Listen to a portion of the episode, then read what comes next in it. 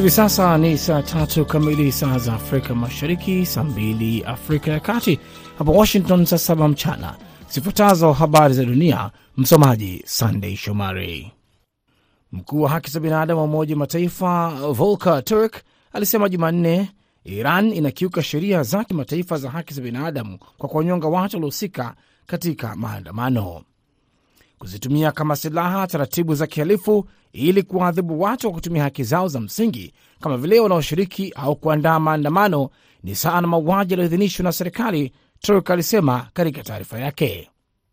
Iran imewanyonga watu wasiopungua wanne kuhusiana na maandamano la Septemba mosi kujibu kifo kilichotokea katika mikono ya polisi cha Mahsa Amin mwenye umri wa miaka ishirini na miwili.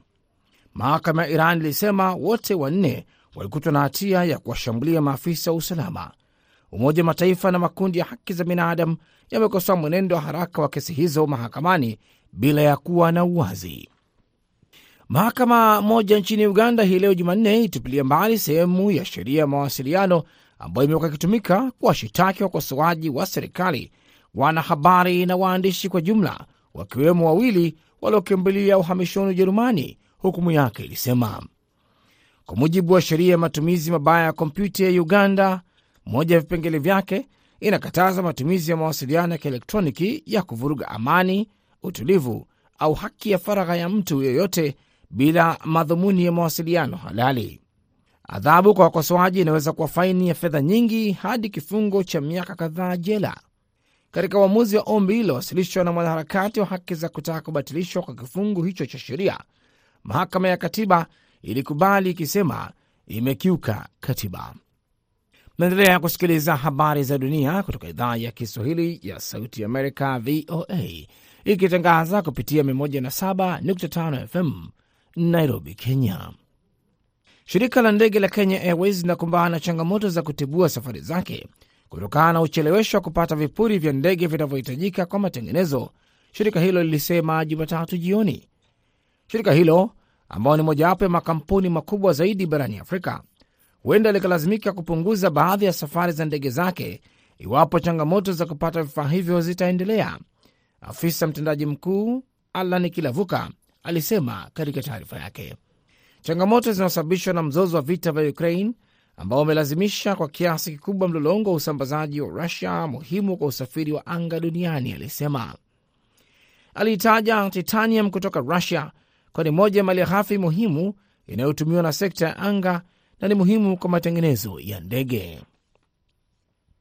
Vyama vya siasa nchini Sudan vilianza mazungumzo Jumatatu kujaribu kufikia makubaliano ya mwisho ya kuunda serikali ya kiraia na kutatua masuala mengine ambayo bado hayajakamilika zaidi ya mwaka mmoja baada ya mapinduzi ya kijeshi.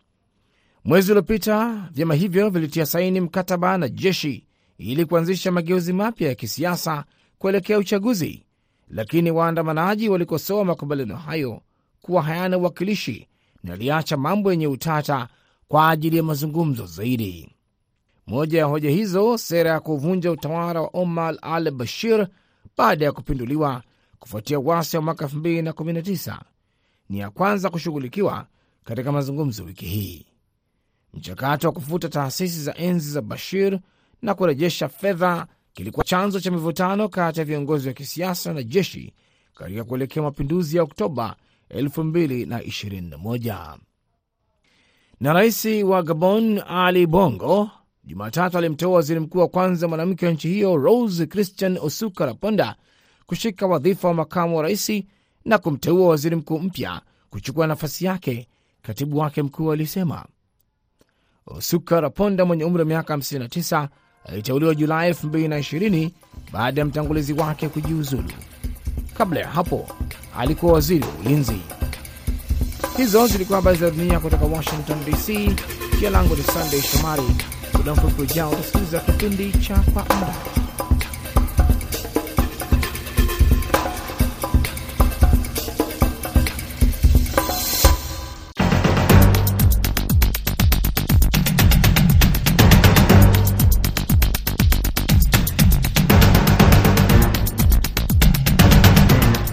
Undani. Tunaangazia siasa za Uganda. Majenerali wanajibizana kuhusiana na mtoto wa Mseveni kuonyesha nia ya kutaka kuongoza Uganda baada ya babake. Tunaangazia pia mazungumzo ya kutafuta utulivu na amani Sudan baada ya kuanguka kwa utawala wa Omar al-Bashir. Mimi naitwa Kenneth Bwire nikiwa hapa Washington DC. Karibu kwa kipindi hiki cha dakika 25 kutoka VOA.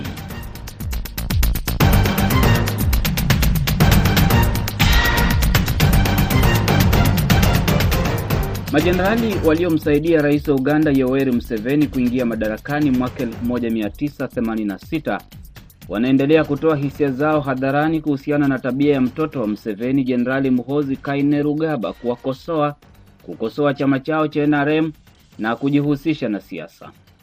Majenerali hao wakiongozwa na waziri wa mambo ya ndani Meja Jenerali Kahindo Tafire vilevile wanataka Muhozi kutambua kwamba walipigana sana walimwaga damu kabla ya kuingia madarakani na kuleta kile wanataja kama demokrasia na kwamba hawataruhusu demokrasia hiyo kufa mikononi mwa mhozi. Akizungumza katika kipindi cha majadiliano kwenye mojawapo ya redio maarufu Uganda kwa lugha ya Kiganda CBS, Jenerali Otafire amesema kwamba majenerali waliopigana vita na kumwezesha Mseveni kuongoza taifa hilo hawataruhusu mtoto wake kuwadharau. Jenerali Otafiri amesema kwamba anajua kwamba Muhozi ni mtoto wa Rais Museveni, lakini hawatamruhusu kuwadharau. Otafire amesisitiza kwamba alikuwa anazungumza kwa niaba ya majenerali wengine na kwamba anazungumza kama mwanachama wa chama kinachotawala cha National Resistance Movement NRM na kwa niaba ya chama chake. Otafire ameongezea kusema majenerali ambao Muhozi anawadharau walipigana sana na kumwaga damu ili kuleta demokrasia. Rais Museveni anataka wanaomnyoshea mwanawe kidole wakome. Kapteni Francis Babu ni mwanachama wa NRM na mchambuzi wa siasa za Uganda. Kijana ana nini yake, ana mawazo yake mwenyewe, na wale jamaa mahistoriko wengine wale wa jamaa nao wana mawazi wao, lakini Secretary General wa chama cha NRM amesema hayo mambo siyo ya chama yale ya kina binafsi, kila mtu ana mafikiria yake. Lakini mwenyekiti wa chama na president wa Uganda ametokea akasema wale wazee wasimwingilie kijana, yale ni, ni mambo yake, sio mambo ya chama, kwamba kila kila mtu ana nini yake, ana fikiria zake na na vitu vyake vyenye anataka as, aseme. Jenerali Muhozi na Jenerali Otafire wamekuwa wakijibizana hadharani kwa miezi kadhaa sasa huku Muhoozi akisema kwamba atamfunza utafire na majenerali wengine somo ambalo hawatasahau.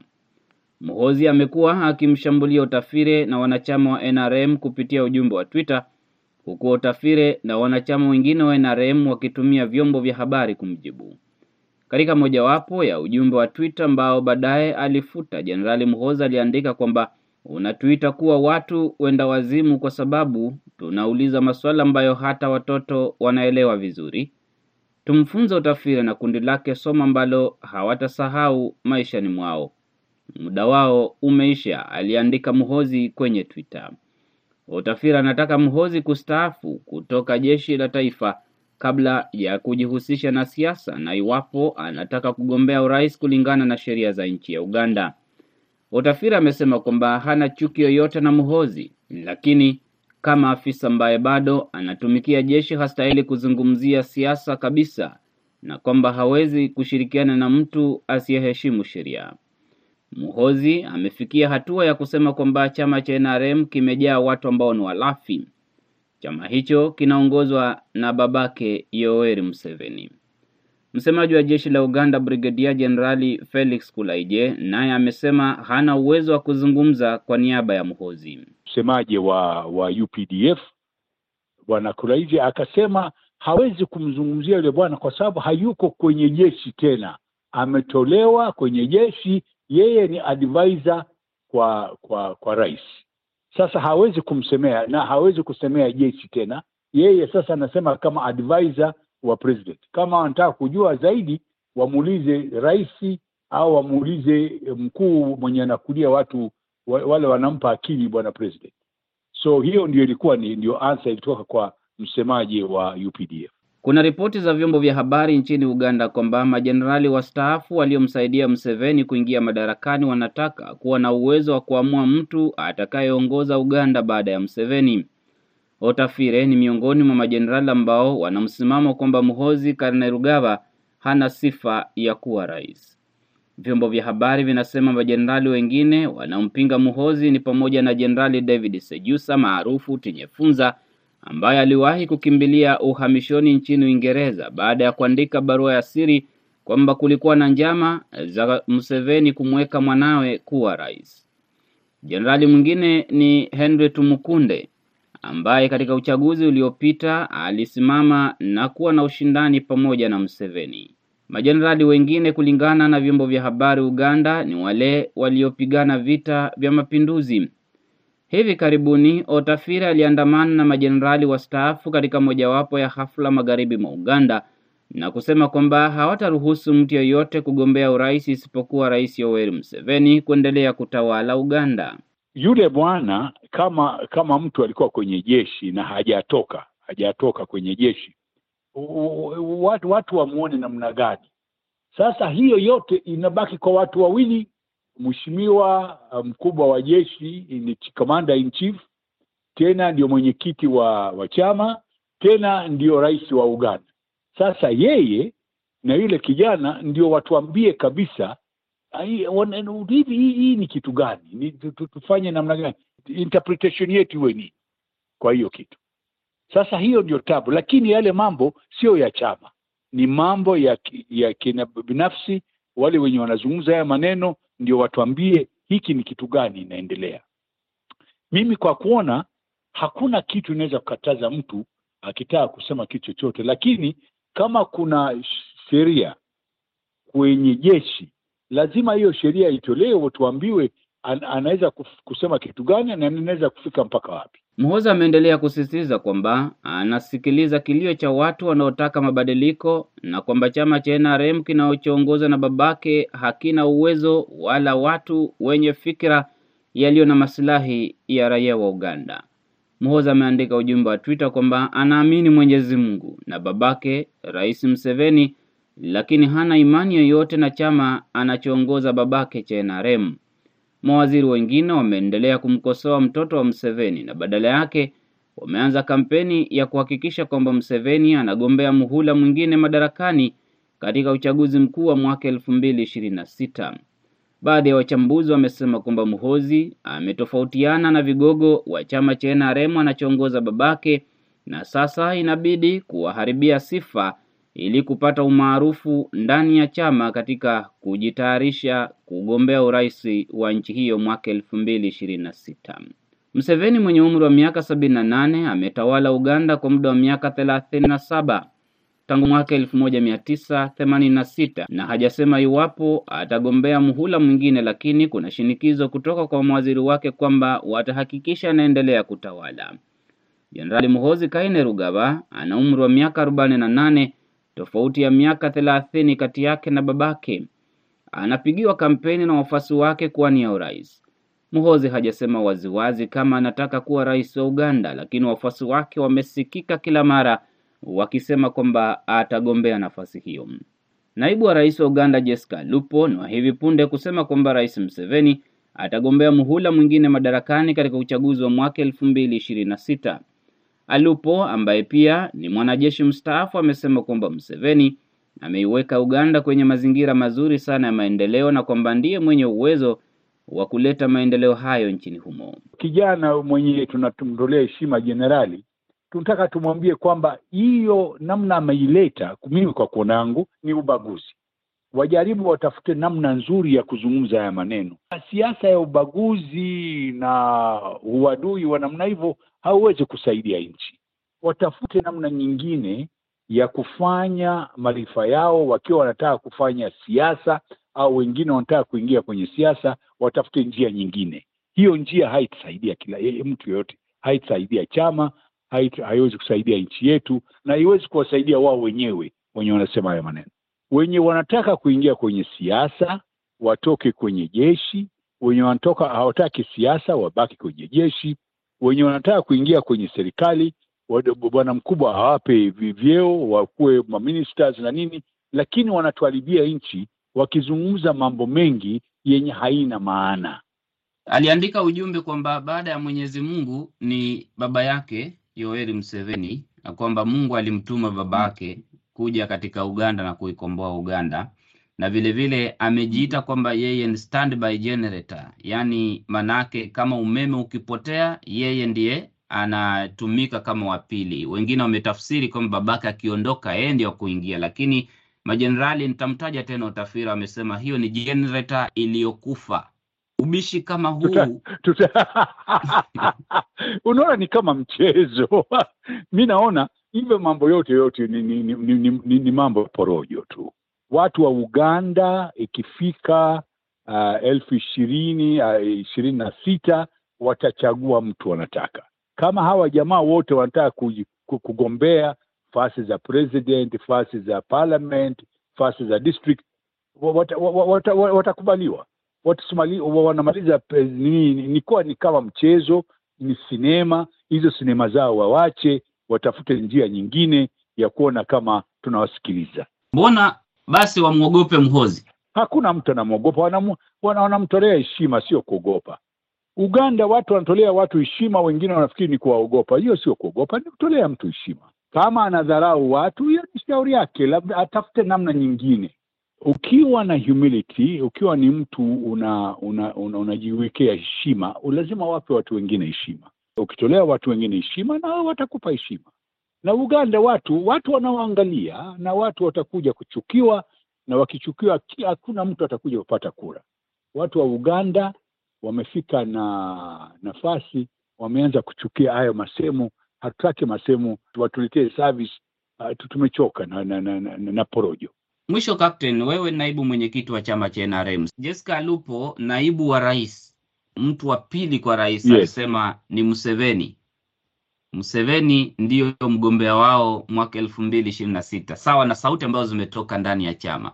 Chama kishampata mgombea mwaka elfu mbili ishirini na sita miaka mitatu ijayo.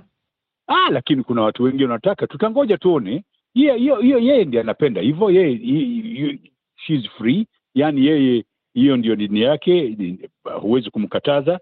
Lakini kuna watu wengine watatokea. Uganda ina watu milioni arobaini na tano lazima watakuja kutokea watu wengine wasije kuchezea mambo ya ya siasa siasa ni watu watakuja ku, ye, ye, yeye she's free kama yeye anataka yule bwana uh, mheshimiwa rais wetu ndio awe candidate wake agombe, mgombea wake watu wengine wataletea wagombea wengine tutaona watu wa uganda watachagua nani Nakamilisha sehemu ya kwanza ya Kwa Undani. Sehemu ya pili ni baada ya mapumziko ya muda mfupi. Hii ni Sauti ya Amerika, VOA.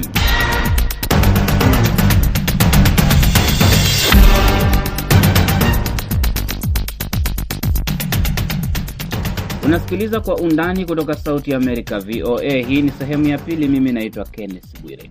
Tangu kuanguka kwa utawala wa Omar al Bashir, Sudani imeyumba na kuyumba katika maandamano, migogoro ya utawala, jeshi likitaka ndilo liwe na maamuzi ya mwisho katika uongozi wa nchi hiyo, huku raia wanaoandamana wakisema ni lazima wanajeshi warudi katika kambi zao na kuachia raia kufanya maamuzi ya taifa. Mikataba imesainiwa kurejesha utulivu, lakini imeporomoka na kuvunjika. Shinikizo la kimataifa limeongezeka kwa jeshi na wawakilishi wa raia kufikia makubaliano na kurudisha utawala wa kiraia, lakini hilo halijaonekana hadharani, hatua iliyokuwa imepigwa na kumweka waziri mkuu Hamdok kuwa waziri mkuu, nayo ilipiga hatua zingine nyuma na utawala huo kuvunjika baada ya jeshi kupindua utawala huo wa Hamdok. Mazungumzo yanaendelea tena kutafuta utulivu na kuunda kwa serikali ya kiraia Sudan. Profesa Chacha Nyaigoti Chacha ni mchambuzi wa siasa na diplomasia, yupo kwenye laini ya simu kutoka Nairobi, Kenya. Ah, wale jamaa nafikiri ni wagumu sana wa kufuata masharti ya namna ambavyo Wamarekani wangependa iwe. Uh, muda mrefu tangu wakati wa utawala wa Bashir na hata mwanzoni tumeona Sudani ikiwa inaongozwa na ma, wanajeshi na viongozi wa vyombo vya ulinzi ambao wana kiburi kwa kiasi kikubwa. Kwa hivyo sidhani kwamba shinikizo la kuwafanya waunde serikali ambayo ni ya kujumuisha wa kila mtu litatimizwa kwa haraka kufuatana na masharti hayo. Wakati mwingine ni mazungumzo tu, watazungumza baadaye, utakuta kwamba tena tutarudi katika ile hali ambayo tumeizoea, hali ya mtafaruku, hali ya kiburi na hali ya kujipiga vifua. Ni mwaka mmoja baada ya kutokea mapinduzi ya kijeshi, walijaribu kuweka utawala ambao unashirikisha raia pamoja na wanajeshi. Utawala huo haukufanikiwa. Haya mazungumzo yanapokuja, nini ambalo linafanya wanajeshi kuhisi kwamba hatuwezi kuachilia haya madaraka, raia wakaongoza nchi hii ya Sudan? Wamezoea uh, uh, uh, uh, nguvu za dola, wamezoea kutawala na kumiliki shughuli zote za kiserikali muda mrefu sana. Sudani imekuwa ikiongozwa na maaskari, na nafikiri wao hawaamini sana kwamba raia wanaweza kuwapatia nafasi, na labda wana wasiwasi kwamba utawala wa raia ukiwekwa au ukisimikwa katika katum serikali ya katum basi watafuatiliwa na baadhi yao labda watawekwa heka heka na matatani, na ndio maana wanaogopa sana, wanaendelea kushikilia hatamu za uongozi ili kusiwepo na mtu ambaye ataanza kuwawajibisha na kuwauliza maswali, kwa nini walitenda makosa, kwa nini waliharibu, kwa nini walikiuka haki za kibinadamu na mambo kama hayo. Mwezi uliopita vyama vya kisiasa Sudan na wanaharakati walisaini makubaliano pamoja na viongozi wa kijeshi kuanzisha mfumo mpya wa kisiasa, mfumo wa kisiasa ambao utaruhusu yawepo mabadiliko ambayo labda Wasudani wote wangependa kuyaona, majirani wa Sudani wangependa kuyaona, jumuiya ya Afrika ingependa kuona, jumuiya ya kimataifa ingependa kuona, lakini waandamanaji walisema mm -mm, subiri hapa, hatukubali na haya mliyosaini, na hivyo mazungumzo haya yakawa yanayumbayumba. Mojawapo ni ya ambayo waandamanaji wanataka ni kwamba himaya yote, mfumo wote ambao ulikuwa umejengwa na Omar al Bashir kabla ya kuondolewa mwaka elfu mbili kumi na tisa ubomolewe. Linawezekana hili? Iwezekani kwa sababu Omar Bashir alitawala kwa kipindi kirefu sana na ali, aliweka wafuasi wake katika ngazi mbalimbali, wengine hata ni wanajeshi, lakini baadaye wanajidai kwamba ni e, viongozi wa kiraia. Kwa hivyo iji ipatikane mpaka raia waweze kupata kile ambacho wanakiazimia kwamba mfumo na uongozi uliokuwa umewekwa na Bashir utatimuliwa na waweze kuanza upya, kwa sababu maandamano yale yalikuwa yanasema ni lazima kuwe na mwanzo mpya, mwanzo ambao utaweza kulainisha na kuhakikisha kwamba utawala huu wa kimabavu ambao umeshuhudiwa kwa muda mrefu umetupiliwa mbali kabisa na sera zake zote zimesahaulika. Lakini jambo kama hili limekuwa gumu sana kupatikana katika nchi kadhaa, mojawapo ikiwa Sudani, ambapo utawala wa kijeshi umesimikwa kwa muda mrefu tangu wakati wa Nimeri, na mpaka sasa tunaona kwamba watu hawajawahi kulegeza msimamo wao, wale wanajeshi, na kuwapatia raia haki zao na kuwaachia watu wa kawaida kufanya uchaguzi, kwa mfano wa kuteua au kuchagua viongozi ambao wanawapenda, wawe wa kiraia au wawe wa kiaskari au kijeshi. Ah, kuyumbayumba kwa hali nchini Sudan tangu mapinduzi ya Omar al Bashir Oktoba ya mwaka elfu mbili ishirini na moja, miaka miwili sasa imekamilika. Ni hali ambayo imekuwa ikiendelea sasa. Yapo mazungumzo yamefanyika, hayajafanikiwa. E, wamejaribu kuwaleta pamoja vyama vya kisiasa, wengine wamekubali, lakini mas yamekataa kukubaliwa zaidi ni kuhusiana na hawa viongozi waliokuwa viongozi wa waasi Mini Minawi na Jibril Ibrahim ambao walikuwa viongozi wa waasi ambao walikuwa wamekuwa sehemu ya maafisa wa ngazi ya juu baada ya mabadiliko juu ya mabadiliko yaliyotokea wakati kulikuwepo makubaliano ya mwaka elfu mbili ishirini na moja kwamba tuunde serikali ya kugawana madaraka kati ya raia na kati ya wanajeshi. Hayo yakaanguka. Masuala gani muhimu hapa unapozingatia ulioeleza kwamba kutoa himaya ya Bashiri inakuwa ni ngumu? Masuala gani muhimu hapa, labda kurahihisha yawe ni ya kuanzia, mengine yatafuata?